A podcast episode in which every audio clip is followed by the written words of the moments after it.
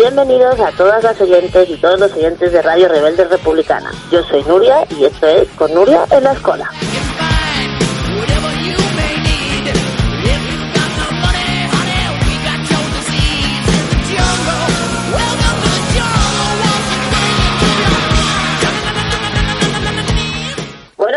Oyentes y oyentas de la, en la escuela con Nuria. ¿Cómo estáis? Hoy os hablamos muy, muy, muy temprano porque tuvimos un problema técnico, nos quedamos sin luz, pero no hay problema técnico ni corte de luz que caiga esta emisora. Esto es en la escuela con Nuria y empezamos.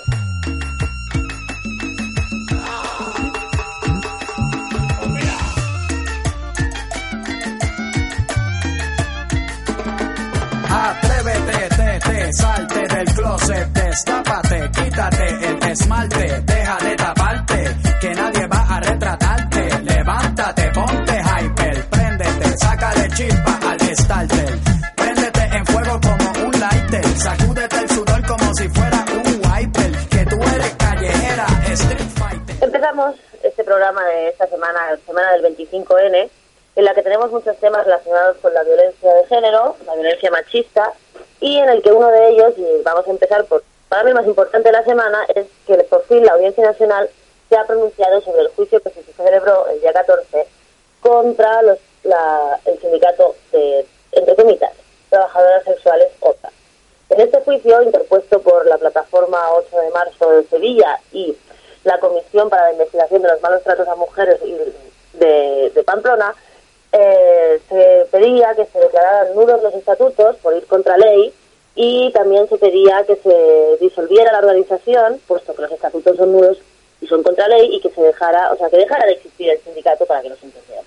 Bueno, pues el día 10, la sentencia la conocimos el día 21, la sentencia es del día 19, y lo que viene a decir la sentencia es algo muy positivo, que es que los estatutos son declarados nulos porque el, el trabajo sexual no es de eufemismo, sino que es prostitución y la prostitución no puede declararse, no puede considerarse una actividad laboral, puesto que como venimos diciendo y repitiendo desde el minuto uno, si se reconoce la prostitución como actividad laboral, automáticamente se tendría que reconocer el proxenetismo como actividad empresarial. Estamos hartas de decirlo, hartas de repetirlo, y parece que el juez de la Audiencia Nacional así también lo ha entendido.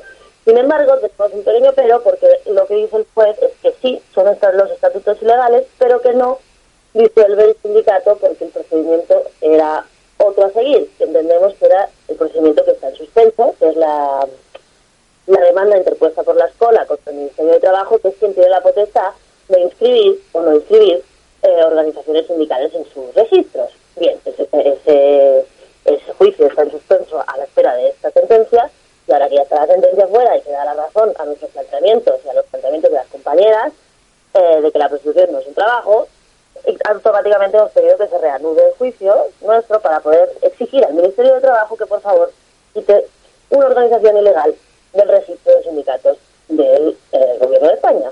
Sin embargo, yo no quiero comentar esta noticia, sino que vamos a comentarla con sus propios protagonistas. Vamos a hablar con dos abogadas, una abogada de la escuela, Melissa Cabezón, y con una abogada de la, la Comisión para la Investigación de los Malos Tratos y Mujeres, que es una de las Sara, la compañera Sara, que también es de Pamplona, que eh, es una de las compañeras que interpuso esta demanda y que la defendió muy bien defendida el día 14 de la Audiencia. Entonces, vamos con Mary Cabezón. Hola Mary, compañera, ¿cómo estás? Buenos días, gracias por estar aquí con nosotros. Eh, a la vista de la sentencia, de la que voy a leer un poco antes el, el, el fallo, que es lo importante, luego quisiera que me la comentaras, ¿ok? Leo el fallo.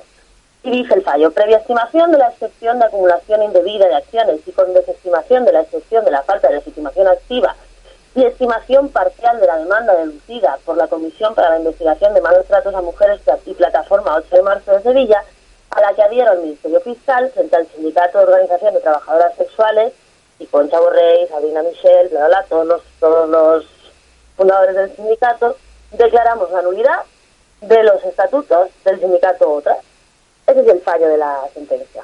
Entonces, Mary, coméntanos un poco la sentencia, por favor, desde la escuela. La sentencia es una sentencia un poco peculiar, puesto que en la demanda se articulaban dos acciones, en la demanda de la que sí que se hizo el juicio, en las que se solicitaba la anulación de los estatutos y por otro lado pidieron la disolución del sindicato, lo que la sentencia ha establecido que son dos procesos que no se pueden acumular, puesto que son contradictorios entre sí.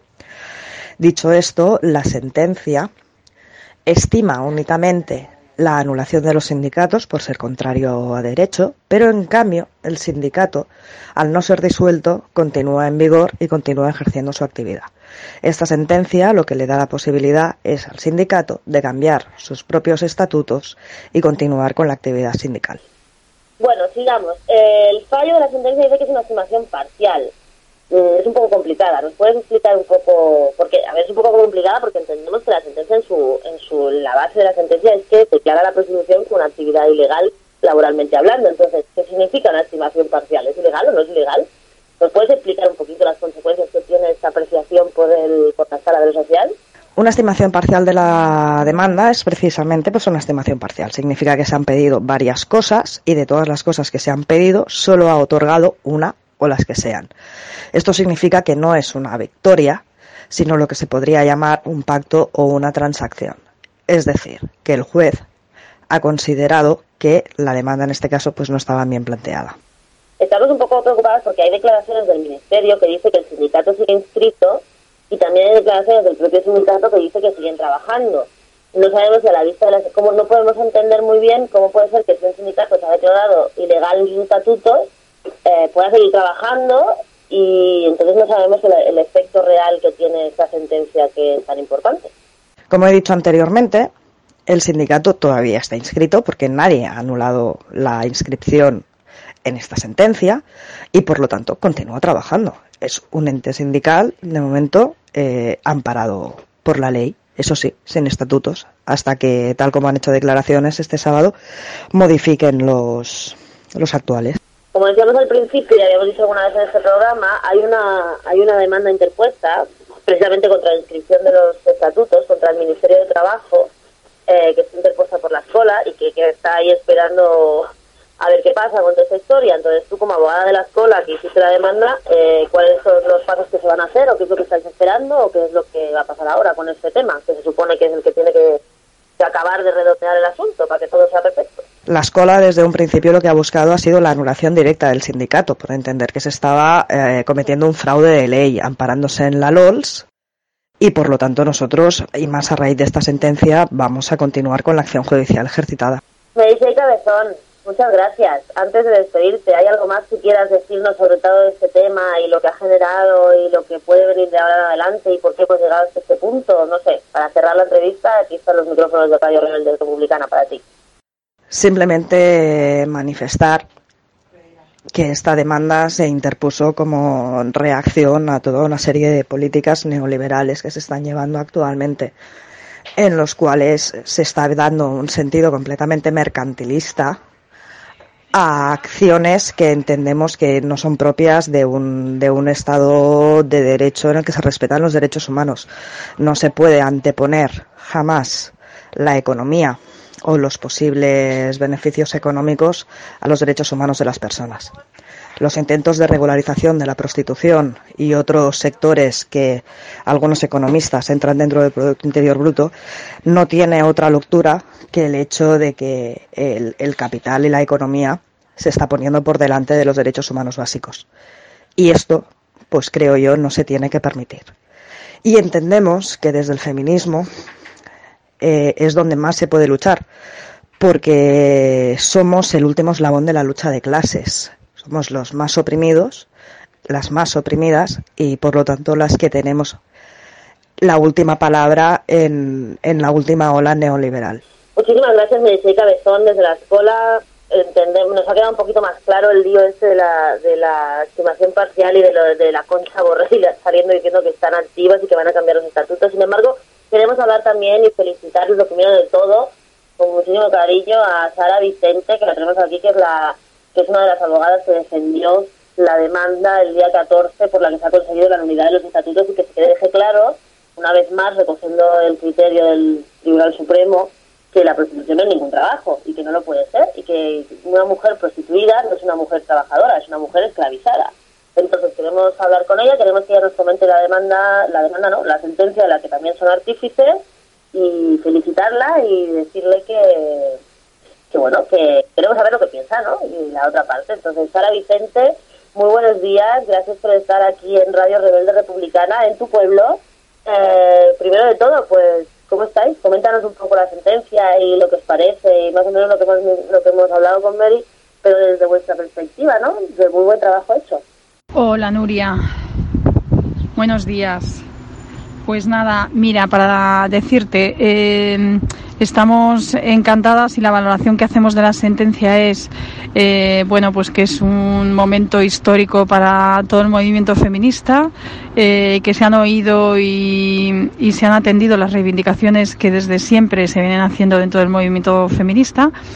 Y es que el trabajo sexual no, vamos, eh, perdón, la prostitución no puede ser considerada un trabajo sexual eh, y eh, no, no, ¿por qué? Porque no es un, no tiene un objeto lícito la prostitución. Esto es lo que un poco viene a decir la sentencia, es decir, que la prostitución es una práctica que atenta contra la libertad sexual de las personas y eh, que la prostitución eh, bueno pues atenta también eh, contra el estatuto de igualdad contra el estatuto eh, contra la dignidad de la persona y sobre todo contra la integridad física, psicológica y sexual. Y por todas estas razones ha considerado que la prostitución no puede ser eh, un contrato de trabajo. Eh, la segunda de las partes es eh, que si se reconociera un, la prostitución como un trabajo, se, daría cobertura legal también al proxenetismo. Y, claro, la sentencia lo que viene a decir es que para la creación de un sindicato se necesitan dos partes. Por un lado, las trabajadoras y por otro lado, la parte empresarial, con, la que, con la cual eh, siempre, vamos, que, que, es un hecho inherente a la creación de, un sindicato.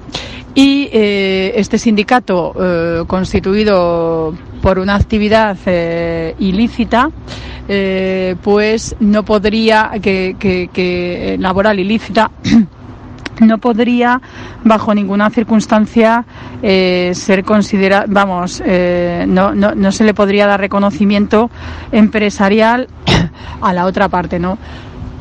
a las empresas. Por este motivo, eh, la sentencia ha estimado la, demanda eh, presentada por la Comisión para la Investigación de Malos Tratos a Mujeres y por la Plataforma 8 de Marzo de Sevilla y ha, y ha decre decretado nulos eh, la integridad eh, de todos los estatutos, es decir, todos los estatutos en su conjunto. Eh, porque supondría, ya digo, dar cobertura legal al proxenetismo. Eh, y amparar una actividad eh, que, lejos de ser trabajo, trabajo eh, la prostitución es una forma de violencia clarísima contra las mujeres. Sara, ¿crees que es una victoria para el movimiento feminista esta sentencia? Eh, Nuria, sí, eh, perdóname, eh, sigo.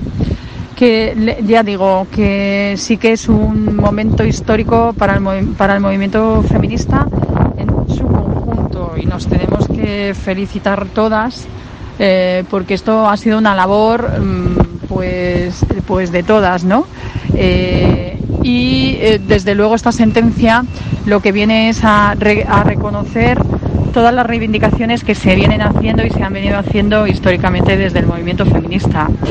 Y es eh, que no se le puede dar cobertura legal al proxenetismo, a la industria de la prostitución, al segundo negocio eh, a nivel mundial eh, ilícito y por otro lado que no se puede reconocer como un trabajo lo que es una forma de violencia contra todas las mujeres y que atenta de, plano contra todos los derechos fundamentales.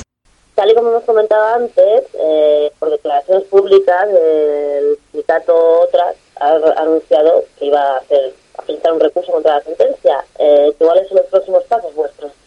el sindicato Otras ha anunciado, ha anunciado recurso y bueno, eh, pues, eh, pues los próximos pasos será oponernos al recurso, impugnar el recurso y los próximos pasos será seguir trabajando porque esta resolución eh, se, afirme y, en el mismo sentido en el que está, se ha sido dictada.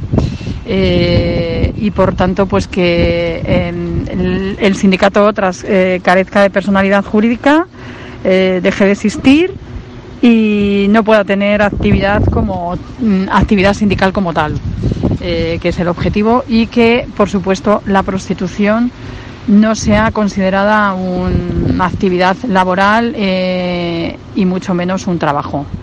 Eh, en ningún caso y en ninguna circunstancia. Al día siguiente de saberse la sentencia, el, el, gobierno vasco ha sacado un decreto en el que incluye la prostitución como actividad de recreo y de esparcimiento. Danos tu opinión sobre este hecho lamentable, por favor. Pues mira, Nuria, estoy ahora mismo en Baracaldo eh, precisamente he, venido aquí pues a hablar de prostitución esta mañana, eh, la prostitución como uno de los espejismos eh, de la igualdad, nunca mejor dicho. Y bueno, pues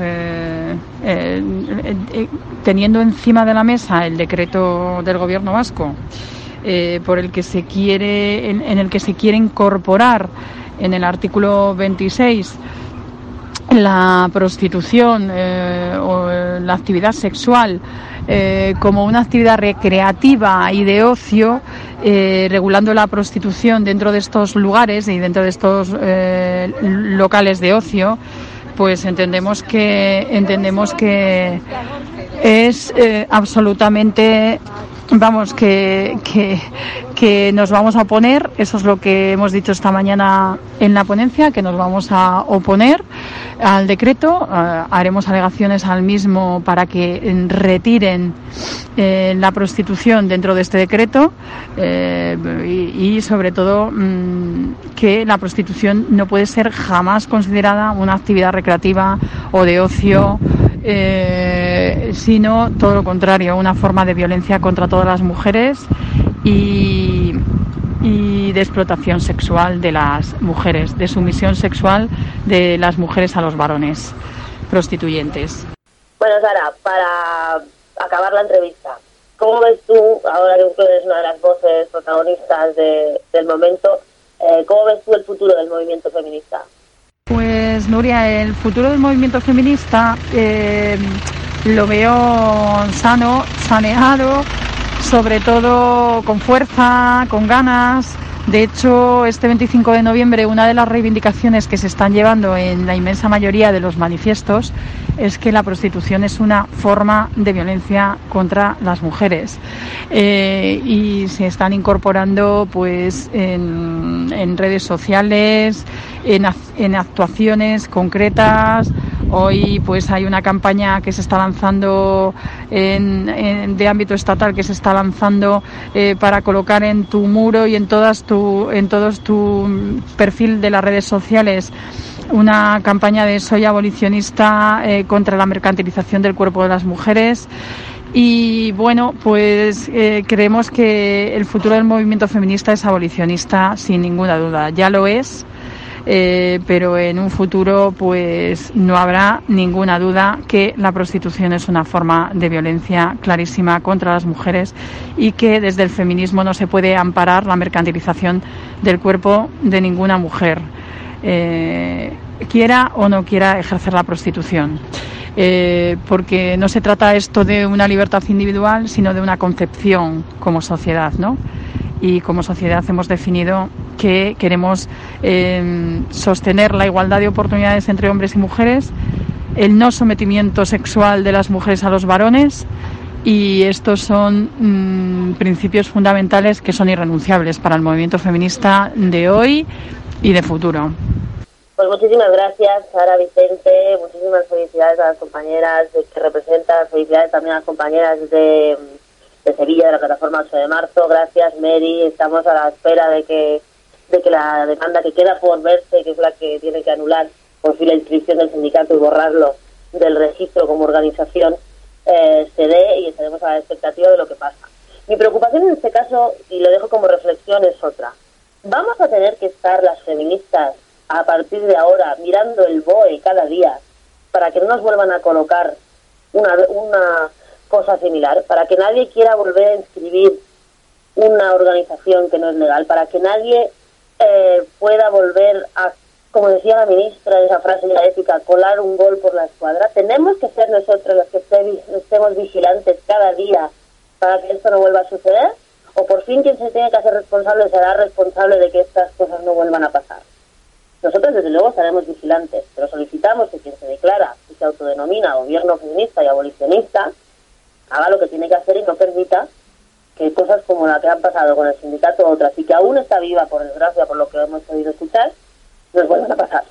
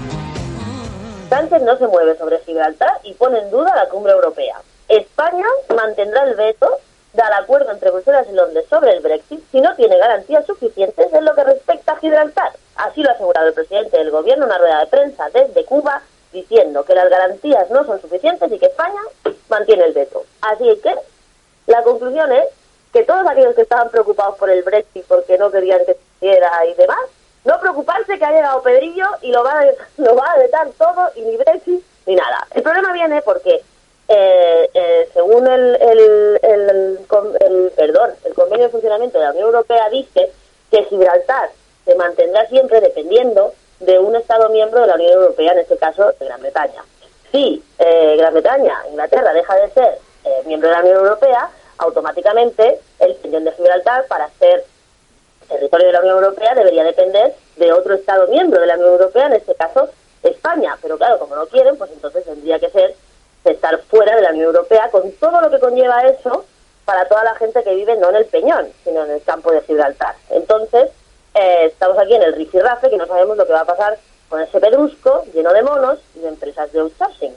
Así que es posible que el Brexit se dé al traste porque Pedro dice que no se puede.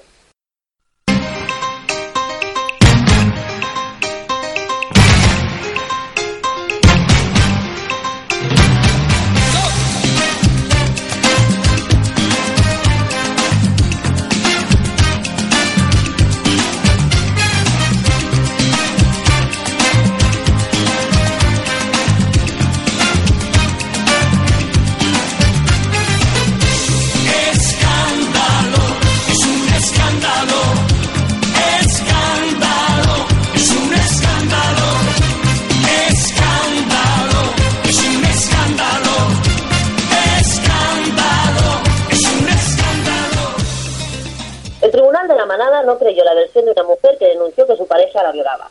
Le condenaron a 10 meses de cárcel por pegarle puñetazos, pero le absolvieron por agresión sexual, pese a que la fiscalía reclamaba para él 10 años de cárcel y una condena anterior por violar a otra mujer.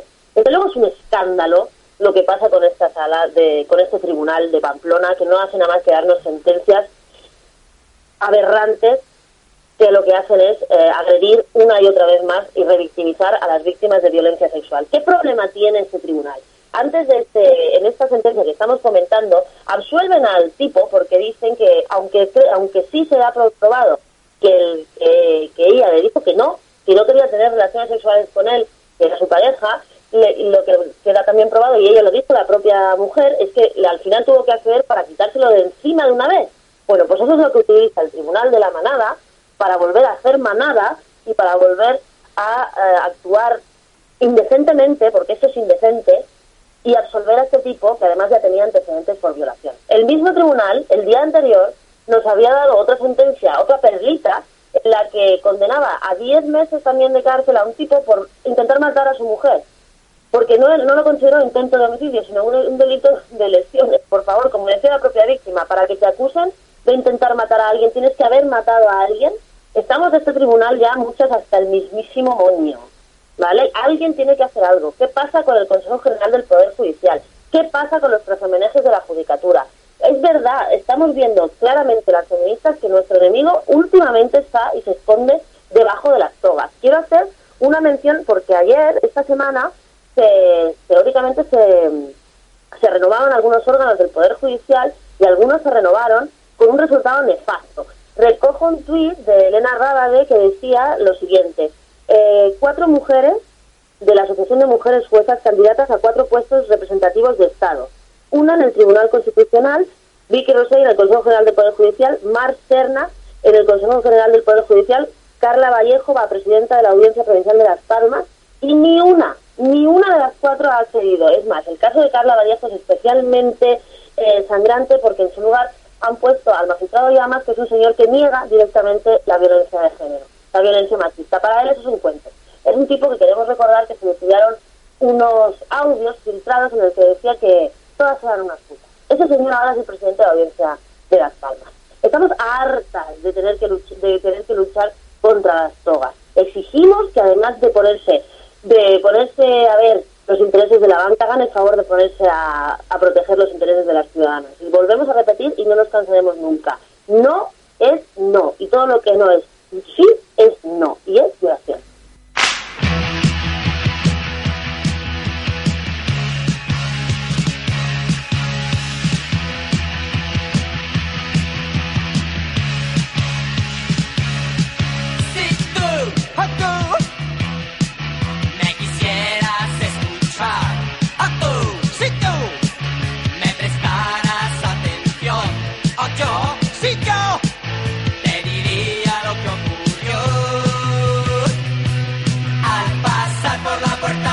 violación.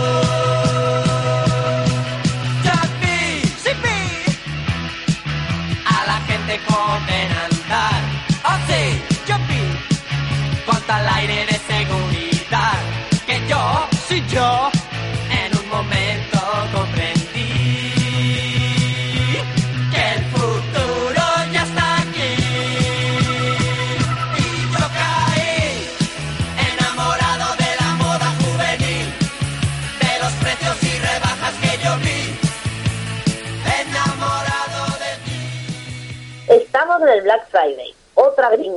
que hemos adoptado en España. Vamos a hacernos eco de, de, la BBC y de una noticia que ha sacado muy graciosa que dice Black Friday, ¿por qué es el Viernes Negro? Y otras cuatro curiosidades sobre este famoso día de compras. Resulta que ahora los españolitos y las españolitas hemos decidido que en lugar de comprar en el puente de la Constitución vamos a comprar en noviembre, porque los gringos así lo han decidido y porque también nos lo hemos apropiado. Vamos con el Halloween, el Black Friday y ya mismo veo que vamos a celebrar el Día de Acción de Gracias. En fin, de todas maneras, pero mucho cuidado porque la OCU sacó ayer un dato que dijo que en el último mes, antes justo del Black Friday, los precios habían aumentado un 22%. Entonces, cuidado con las ofertas porque es posible que estemos pagando el mismo precio o más que hace un mes. Pero vamos a entrar en materia. El Black Friday o Viernes Negro, celebrado un día después de Acción de Gracias, es una fecha clave para los gringos. Pero el Black Friday es más que eso. Es sinónimo de compras. Pero ¿de dónde viene el nombre de Black Friday? ¿Por qué se celebra ahora y por qué es tan popular? Bueno, su nombre. En realidad, el adjetivo negro fue usado durante los Black Friday. Fue usado durante muchos siglos para retratar diversos tipos de calamidades. Afirma el lingüista Benjamin Zimmer, editor ejecutivo de vocabulario.com. Pero el concepto que representa hoy Black Friday dista bastante de su significado. Por ejemplo, tenemos el Black Friday y el Cyber Monday, ¿vale? Que luego que vendrá el lunes que viene, que es el día de eh, las ofertas en todo lo que es tecnología. La fecha, ¿por qué es ahora? Desde mediados del siglo XIX hasta principios del XX, Acción de Gracias, gracias se, celebró en Estados Unidos el último jueves de noviembre. Pero en el 39 ocurrió algo inusual, que es que el último jueves coincidió con el 30 de noviembre. Los comerciantes, preocupados por el corto periodo de, compras que quedaba entre ese día, Navidad y fin de año, enviaron una solicitud a Franklin Roosevelt para que el presidente declarara el inicio de las fiestas una semana antes, lo cual fue autorizado. Las falsas ofertas del Black Friday y qué puedes hacer para no caer en ellas. Tener mucho cuidadito. Síndrome de acción de gracias. Evidentemente, este es un tema muy importante para los gringos. Por eso digo que ya mismo veo comiendo pavo a todas las familias españolas el día antes del Black Friday. ¿Por qué es tan importante? Bueno, según Bonnie Taylor Blake, investigadora de la Universidad de Carolina del Norte, el Boletín de Mercado Laboral Factoring Manager Mainstensen reivindica la autoría del término síndrome del viernes después de acción de gracias asociado con estas fechas. Según publicó ese, boletín, este síndrome es una dolencia, abro comillas, cuyos efectos adversos solo son superados por la peste bubónica. Por lo menos así se sienten aquellos que tienen que trabajar cuando llega el viernes negro. El almacén o el establecimiento estaba medio vacío y los que estaban en caja estaban ausentes o por baja médica. Es decir, lo que pasa aquí cuando tenemos un fiestorro, que al día siguiente todo el mundo se da de baja. El boom y la popularidad del Black Friday. El término Black Friday permaneció limitado por la en Filadelfia, en Estados Unidos, durante largo tiempo. Aunque el Viernes Negro es considerado el mayor día de compras del año, la fecha no ganó esa reputación hasta los años 2000. Y eso fue por muchos años porque durante mucho tiempo los estadounidenses no tenían devoción por el día de las rebajas, sino que más bien optaban por retrasar el momento de ir a las tiendas. Así, el momento en que sus billeteras se quedaban vacías solía ser el fin de semana y esperaban al sábado y no al viernes a inaugurar la temporada de compra navideña. Influencia de otros países. Por mucho tiempo los comerciantes canadienses se morían de envidia al ver a sus colegas estadounidenses, especialmente cuando sus fieles clientes decidían cruzar la frontera en busca de buenas ofertas. Por ese, por ese motivo, también en Canadá comenzaron a ofrecer sus propias promociones, pese a que el Día de Acción de Gracias se celebra en ese país un mes antes. En México, el Viernes Negro también es recibido como con otro nombre, que se llama el Buen Fin. Se asocia al aniversario del inicio de la Revolución, el 20 de noviembre, que a veces coincide con el Día de Acción de Gracias en Estados Unidos. Y como su buen nombre indica, el evento El Buen Fin dura todo el, todo el fin de semana. Hay otros países donde también se celebra, que es en Brasil, y ahora estamos aquí eh, adoptándolo como buenos aprendices gringos. Esta práctica comenzó a expandirse por buena parte del mundo y ese día adicional de compras, en, por ejemplo, en Brasil se le, bautizó como el jueves gris. Pues eso, que ya tenemos una nueva tradición, el Black Friday, pero lo vuelvo a repetir, ojo con las ofertas y con la fiebre consumista, porque es posible que si lo hubiéramos comprado 15 días antes fuera aún más barato. De todas maneras, feliz consumo loco a todo el mundo.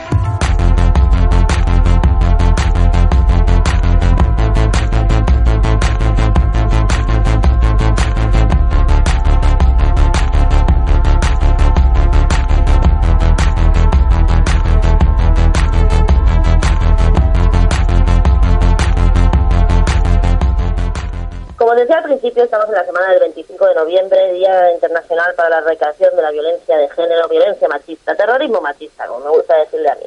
Y una de las vertientes que vamos a tocar, porque creemos que está en auge y que es muy importante, que sufrimos todas las que estamos en redes, es el machismo digital y la violencia eh, en las redes, ¿vale? Hay una noticia sacada por Ameco Press el 23 de noviembre que habla de Safe a Hater, que es una campaña de Accent que ofrece herramientas para combatir los discursos de odio en el mundo digital que buscan quebrar la convivencia, ¿no? La experiencia de mujeres y hombres en el entorno digital sigue siendo a día de hoy muy diferente. Frente a casi la garantizada tranquilidad de los hombres, según esta noticia, muchas mujeres sufren tratos discriminatorios y machistas. Además, si también coincide la pertinencia a otros colectivos maltratados en redes, la virulencia de esta misoginia cibernética se multiplican. Así, por ejemplo, las mujeres musulmanas, negras, inmigrantes, lesbianas, gitanas están mucho más expuestas a los discursos de odio. La defensa del feminismo y la puesta en evidencia de manifestaciones machistas son las cuestiones por las que se ataca a las mujeres, intentando ridiculizarlas y contaminando la red con tratos vejatorios sexistas o incluso con ataques o amenazas contra su propia integridad física. Estos mensajes que en todo el mundo offline serían rápidamente reprochados se benefician del anonimato que el mundo online difunde sin pudor. Bien, Safe Hater es una herramienta para combatir esto y quiere cambiar la situación. Utilizando el recurso de la ironía y el humor, lanza esta campaña para ayudar a reintegrar a los haters en la sociedad, entre comillas, ¿no? El objetivo es concienciar sobre la necesidad de despertar el sentido crítico de la ciudadanía, la sensibilizándola para combatir los discursos de polarización, misoginia y odio que inundan el mundo digital. Por ello, eh, pone a disposición de todas las personas la web Safe a Hater, salva al odiador, una iniciativa con la que Axem ofrece una completa serie de herramientas y consejos para identificar y combatir la misoginia, el racismo, la xenofobia y la propagación del contenido falso de la red. Sin embargo, nosotros para hablar de este tema tenemos la grandísima suerte hoy de poder contar con las reinas de las redes. Tenemos en Radio Rebelde Republicana a Teresa y Azúa, a la Towanda Rebel, de las que yo me declaro fan incondicional y estoy encantadísima de poderlas tener aquí para hablar del 25N, de violencia en las redes y de su libro Hola Guerrera. Teresa, Túa, muchísimas gracias por estar aquí con nosotros en la escuela con Nuria y por acompañarnos en esta semana tan importante. Eh, estamos hablando de violencia machista y sobre todo de violencia en las redes y vosotras, como digo, sois las reinas de las redes. ¿Sufrís esta violencia o salváis por la corona?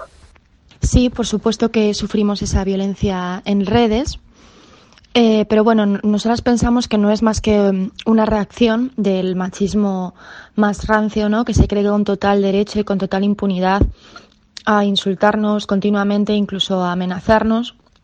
Además, eh, siempre con unas connotaciones muy sexuales, es una violencia muy sexual la que recibimos también por las redes sociales porque siempre hablan de nuestros cuerpos, insultan nuestra manera, bueno, pues nuestro físico, ¿no? Eh, ya sea para bien o, para mal, ¿no? Nos, nos eh, cosifican.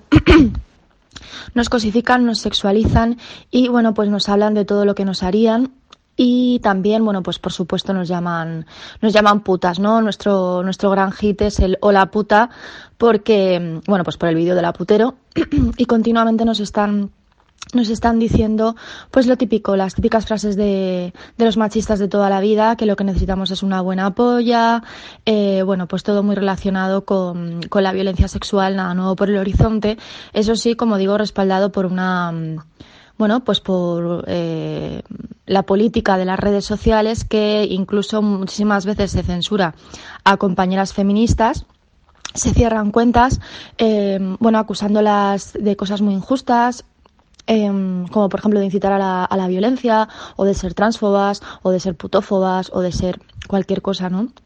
Que además es, eh, son mentira, y sin embargo vemos como el machismo más rancio que amenaza, humilla y veja constantemente a las mujeres campa sus anchas por internet, bajo seudónimos, bajo avatares.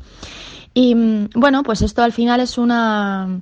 Ahí queda patente la violencia, la violencia que hay. Eh, alrededor de, del feminismo, lo violento que es el machismo, por supuesto. Y mm, sí que es verdad que de momento esa violencia nunca ha pasado del espacio virtual.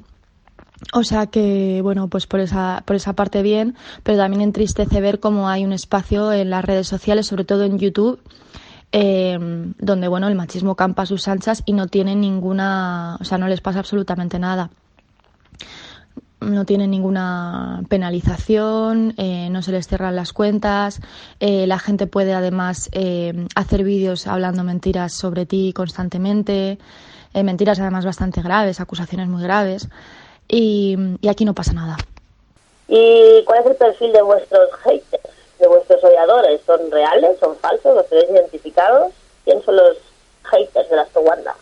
Lo cierto es que tenemos muchos odiadores reales, como nosotros decimos, los puteros furiosos, eh, por supuesto, proxenetas, machistas que están indignados y mucho troll, mucho troll. Pero lo cierto es que, claro, por supuesto, pues ellos se conocen todas las triquiñuelas de las redes sociales y tenemos al mismo con 20 cuentas diferentes, eh, pues criticándonos en todas las redes, poniendo mil comentarios en YouTube, unos se llaman a otros.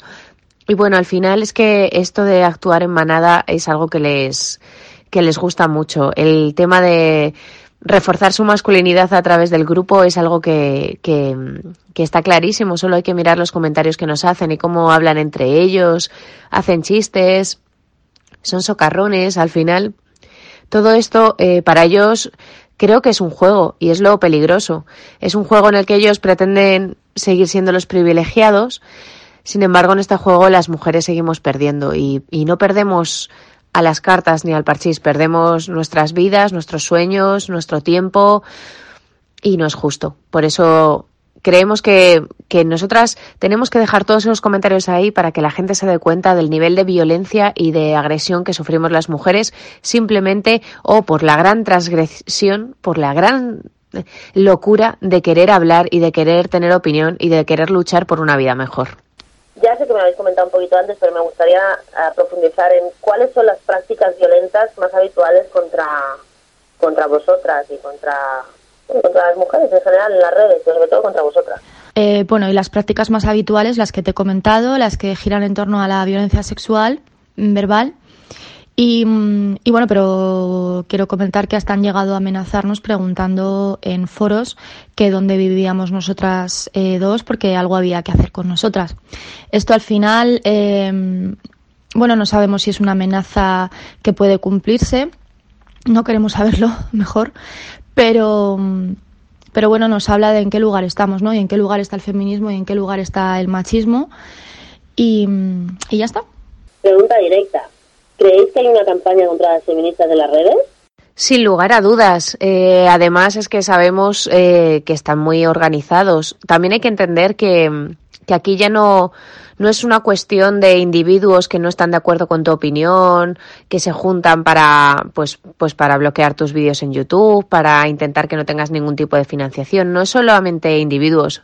Aquí detrás de todo esto hay intereses económicos, intereses muy potentes. Las feministas estamos atacando directamente a, a las industrias que, que, mueven muchísimo dinero en este país. Es eh, la, lo que ellos llaman la industria del sexo, para nosotras la esclavitud sobre nuestros cuerpos. Y además atacamos también los vientres de alquiler que es la nueva manera de explotarnos y mercantilizar nuestros cuerpos, pues a través de, de intentar colarnos la historia de la gestación subrogada y encima vendérnosla como altruista, que ya es el colmo del, del cinismo. Eh, y es eso lo que está detrás también de todas estas campañas contra las feministas nos han querido atacar muchas veces y además utilizan esta herramienta de intentar hacernos sentir culpables, ¿no? Culpables de defender nuestros derechos. Antes nos ponían enfrente a las prostitutas y nos decían, estáis estigmatizando a las prostitutas, qué malas mujeres sois, qué malas compañeras, sois putófobas. Cuando nosotras dijimos, no, perdona, es que esto nos concierne a todas nosotras, no pueden hablar solo un 2% de las mujeres en prostitución, pues empezaron con otro tipo de ataques. Desde luego los lo tienen clarísimo, nos quieren poner a sus bebés delante y dicen que les estigmatizamos y que estamos haciéndole daño a sus, a sus hijos. Y al final, últimamente, lo que se está viendo es que la última maniobra para intentar hacer callar a las mujeres, a las feministas radicales, que somos todas abolicionistas de la prostitución, de la pornografía y de los vientres de alquiler, pues es decirnos o intentar callarnos diciéndonos que somos transfobas, que atacamos a los trans, a las trans porque para ellos, claro, es una manera más de instrumentalizarlas, de instrumentalizar a un colectivo que es muy vulnerable, intentar enfrentarnos entre nosotras, eh, cuando además el feminismo siempre ha estado al lado de las trans y para nada, para nada, nosotras las excluimos de ningún espacio. Pero es una nueva maniobra, lo tenemos clarísimo, es la manera en la que quieren que la sociedad eh, nos estigmatice, nos eh, presentarnos como odiadoras eh, profesionales, odiadoras de mujeres entre mujeres, que es lo que les gusta también al patriarcado, reforzar la idea de que las mujeres somos un enemigo para nosotras mismas, que somos envidiosas y todos estos lugares comunes y estos estereotipos sobre nosotras que se repiten una y otra vez y que luego vemos que se repiten también en sentencias que constantemente nos revictimizan porque no nos creen, porque somos manipuladoras, etc, etc. Y detrás de esto hay mucho dinero, mucho. Hablarme de vuestro libro Ola Guerrera. ¿Qué papel han tenido las redes en él? Bueno, pues eh, sobre Ola Guerrera, el papel que han tenido las redes eh, es muy importante porque las redes han tenido un papel, han jugado un papel muy importante en nuestro despertar feminista. Siempre lo decimos porque, bueno, creemos que no no hay nada malo en, en, reconocerlo. Sí que da un poco de pena, ¿no? Que siendo el feminismo un movimiento social y político que tiene más de 300 años, bueno, y que podríamos decir que, que, siempre ha existido el feminismo, ¿no? Aunque no fuera como un movimiento, digamos, consagrado, porque las mujeres siempre hemos luchado por nuestra liberación, aunque no de un modo tan organizado, ¿no? Pero nosotras eh, no habíamos eh, conocido el, el feminismo eh, como algo que todavía necesitáramos. Sí habíamos conocido el, el feminismo como movimiento soli, eh, político y social, aunque no lo habíamos estudiado, hay que decirlo, es decir, en, ni en historia, ni habíamos, ni habíamos estudiado las grandes filósofas del feminismo. Bueno, se nos habían ocultado todos los que son ahora nuestros referentes, ¿no? Y que nosotras luchamos desde Towanda Rebels por rescatar y por dar voz. Eh, porque bueno, pues es una manera de empoderarnos colectivamente, ¿no? El saber que antes de nosotras ha habido muchísimas mujeres luchando, mujeres brillantes, mujeres valientes, mujeres guerreras y siempre tratamos de visibilizarlo.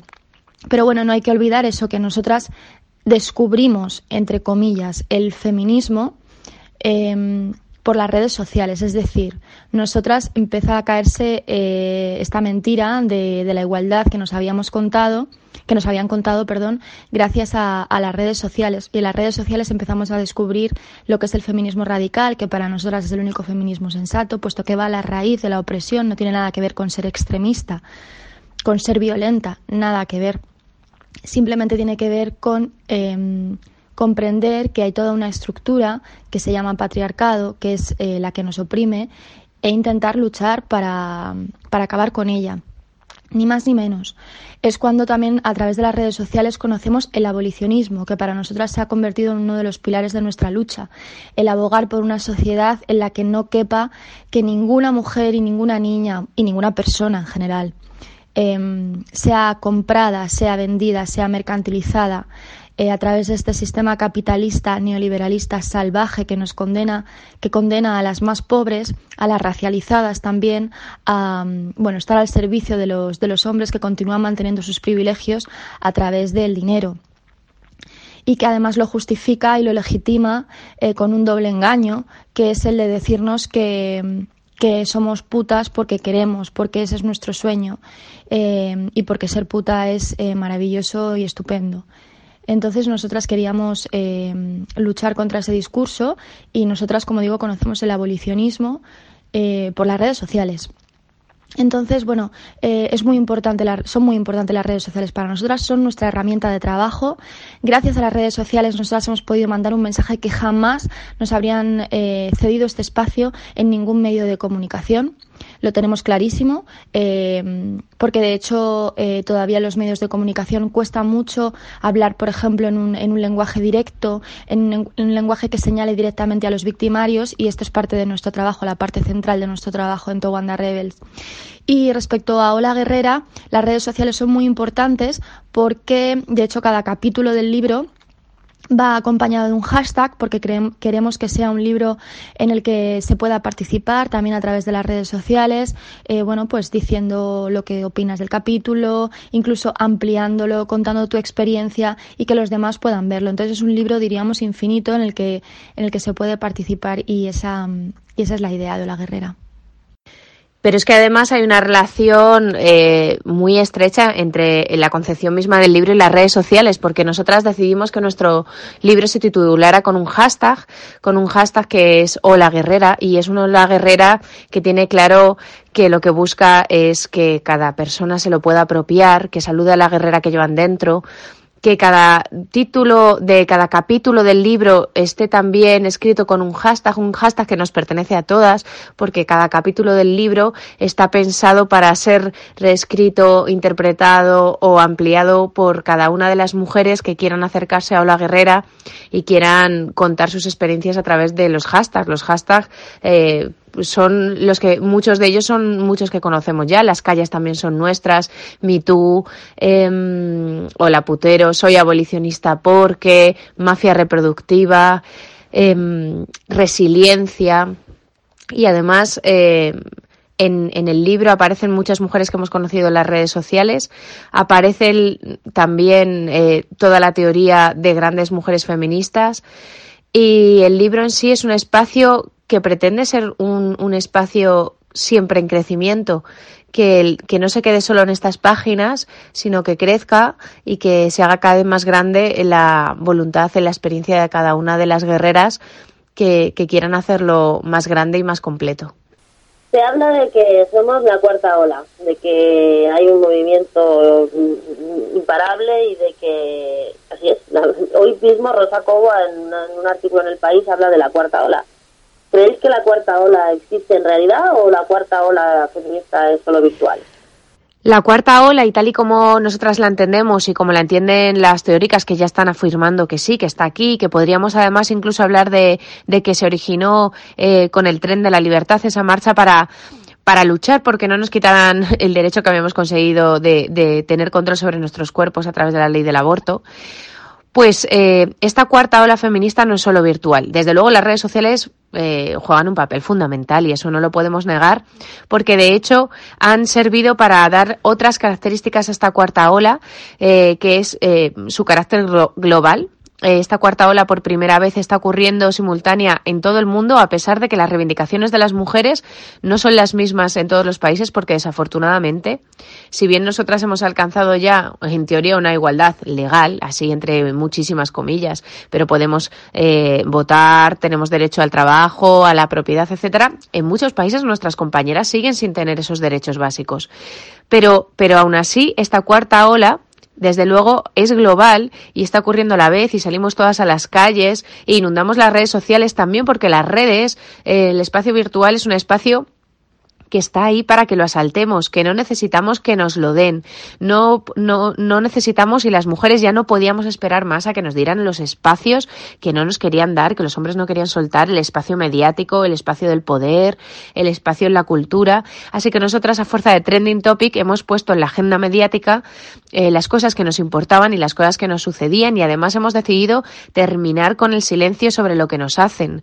Eso es lo más revolucionario de esta cuarta ola, que lo tiene, tiene un carácter muy marcado eh, contra la violencia sexual, contra, eh, contra esta violencia tan brutal contra nuestros cuerpos que también entronca directamente con la, esta industria que nos pretende mercantilizar. Eh, y por supuesto, esta cuarta ola tiene, tiene una gran importancia en las calles. ¿Cómo va a ser virtual si hemos visto un 8 de marzo histórico, pero no solo aquí, en todo el mundo? Hemos visto las marchas por la dignidad contra Trump en Estados Unidos, las marchas también de mujeres diciendo él no, un dictador homófobo, misógino y racista no puede ser en Brasil. Hemos visto cómo las mujeres en toda América Latina han salido a las calles a pedir sus derechos reproductivos y un aborto legal, seguro y gratuito. Y tenemos a las compañeras árabes también luchando desde la clandestinidad en las, en las calles como buenamente pueden por sus derechos y por encontrar la libertad y la igualdad que todas buscamos. Así que esta cuarta ola es global, es, eh, está en todos los espacios y además es intergeneracional que es algo que tampoco había ocurrido nunca en las otras olas. Aquí estamos mujeres de todas de todas las edades, desde las más chiquititas a mujeres mayores que nos dicen en las calles que salen con sus pancartas y nos dicen, chicas, hoy estoy aquí porque lo que no fue para mí, yo quiero que sea para vosotras. Puesto, Wanda, muchísimas gracias por estar aquí en Radio Rebelde Republicana. Mañana es 25N, es el día de la movilización. Los micrófonos son vuestros para llamar a la revolución en las calles. Pues muchísimas gracias, Nuria, por la entrevista, pero no nos podemos ir sin recordar a todas que tenemos una cita importantísima este domingo. Este domingo en todas las ciudades de España vamos a salir las mujeres a las calles a reivindicar que basta ya de violencia machista y basta ya de violencia machista también contra nuestros cuerpos, porque por primera vez este 25N, este día contra la violencia de género, es un día que se ha reivindicado abolicionista de la prostitución, de la pornografía, de los vientres de alquiler, y es el momento de identificar todas esas violencias machistas que nos están haciendo menos libres y erradicarlas de un plumazo a golpe de calle, a golpe de reivindicación y todas juntas, porque juntas compañeras somos revolución.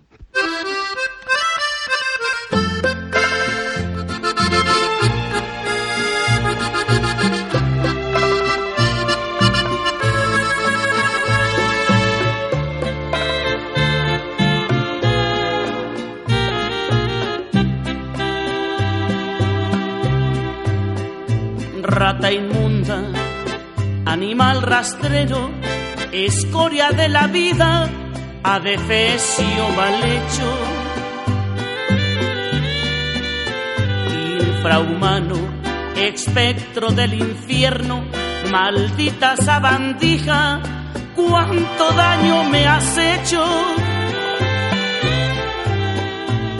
Alimaña, culebra ponzoñosa, desecho de la vida, te odio y te desprecio.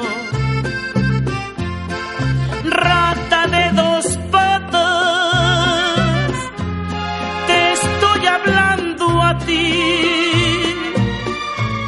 Porque un bicho rastrero, aún siendo el más maldito, comparado contigo, se queda muy chiquito.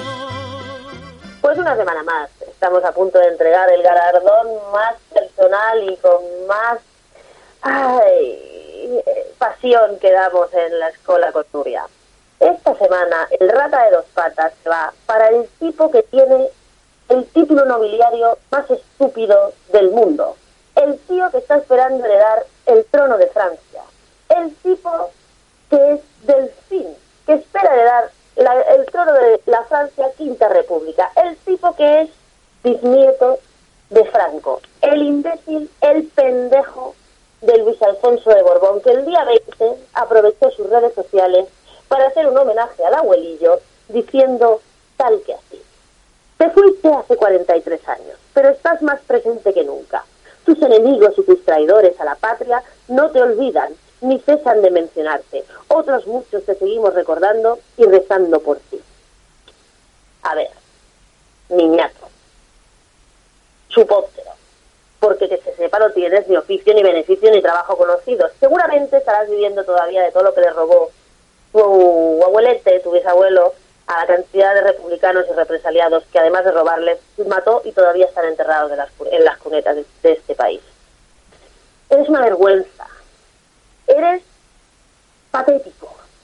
Y por eso, para que no se te olvide, desde aquí te damos con toda la pasión del mundo y con todo el asquito que nos da el rata de, la de dos patas de esta semana. Para ti, Luis Alfonso de Borbón. maldita cucaracha,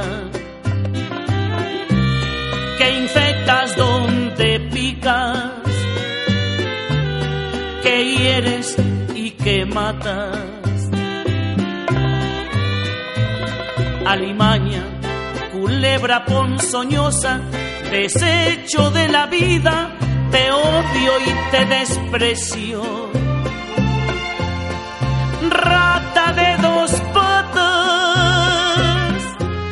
te estoy hablando a ti, porque un bicho rastrero, aún siendo el más maldito, comparado contigo, se queda muy chiquito.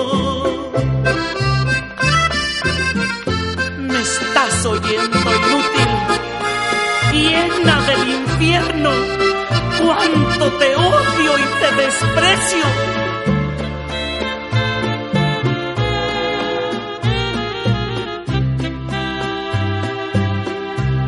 Maldita sanguijuela,